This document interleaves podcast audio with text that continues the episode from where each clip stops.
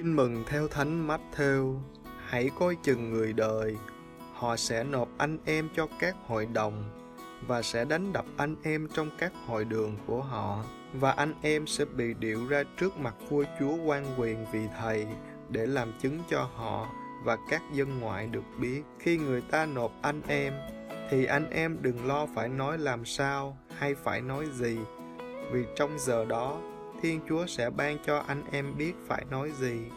Thật vậy, không phải chính anh em nói, mà là thần khí của cha anh em nói trong anh em. Anh sẽ nộp em em sẽ nộp anh cho người ta giết. Cha sẽ nộp con con cái sẽ đứng lên chống lại cha mẹ và làm cho cha mẹ phải chết. Vì danh thầy, anh em sẽ bị mọi người thù ghét. Nhưng kẻ nào bền chí đến cùng, kẻ ấy sẽ được cứu thoát khi người ta bắt hại anh em trong thành này, thì hãy trốn sang thành khác. Thầy bảo thật anh em anh em chưa đi đến hết các thành của israel, thì con người đã đến. Trò không hơn thầy, tớ không hơn chủ. Trò được như thầy, tớ được như chủ, đã là khá lắm rồi.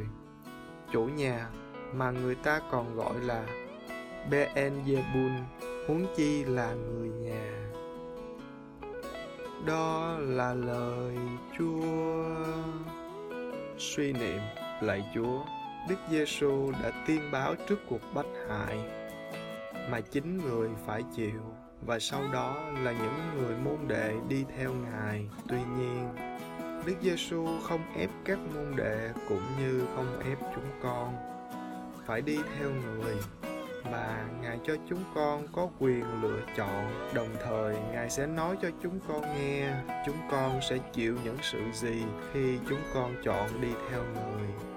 Nào là bách hại, nào là vu khống, nào là cáo gian. Đôi lúc bằng cặp mắt bình thường và phàm tục của chúng con, chúng con cảm thấy điều đó tưởng chừng như quá mức, quá sức với chúng con nhiều khi chúng con nản lòng và thậm chí là nghi ngờ thiên chúa và trách móc người tại sao lại cho chúng con vác thập giá nặng như thế.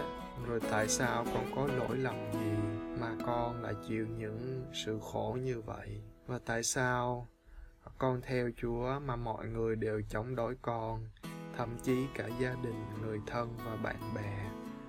Như trong đoạn tin mừng vừa đọc, chúa đã nói trước cho chúng con biết lạy chúa. Con thật là một kẻ kém tin và luôn muốn dùng trí hiểu của con để có thể cắt nghĩa lời của chúa. Lạy chúa, xin cho chúng con biết nhận ra sự yếu kém của chúng con và chúng con sẵn sàng đón nhận tất cả những gì ngài sẽ thực hiện nơi con để làm sáng danh chúa, để cho con nhận ra được tình yêu thương của thiên chúa và để cho người khác nhận ra được tình yêu thương của ngài. Thông qua chúng con, thông qua lời nói, hành động và cuộc sống hàng ngày của chúng con.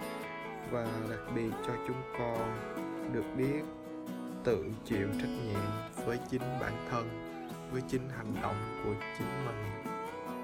Đừng đổ lỗi đừng oán trách. À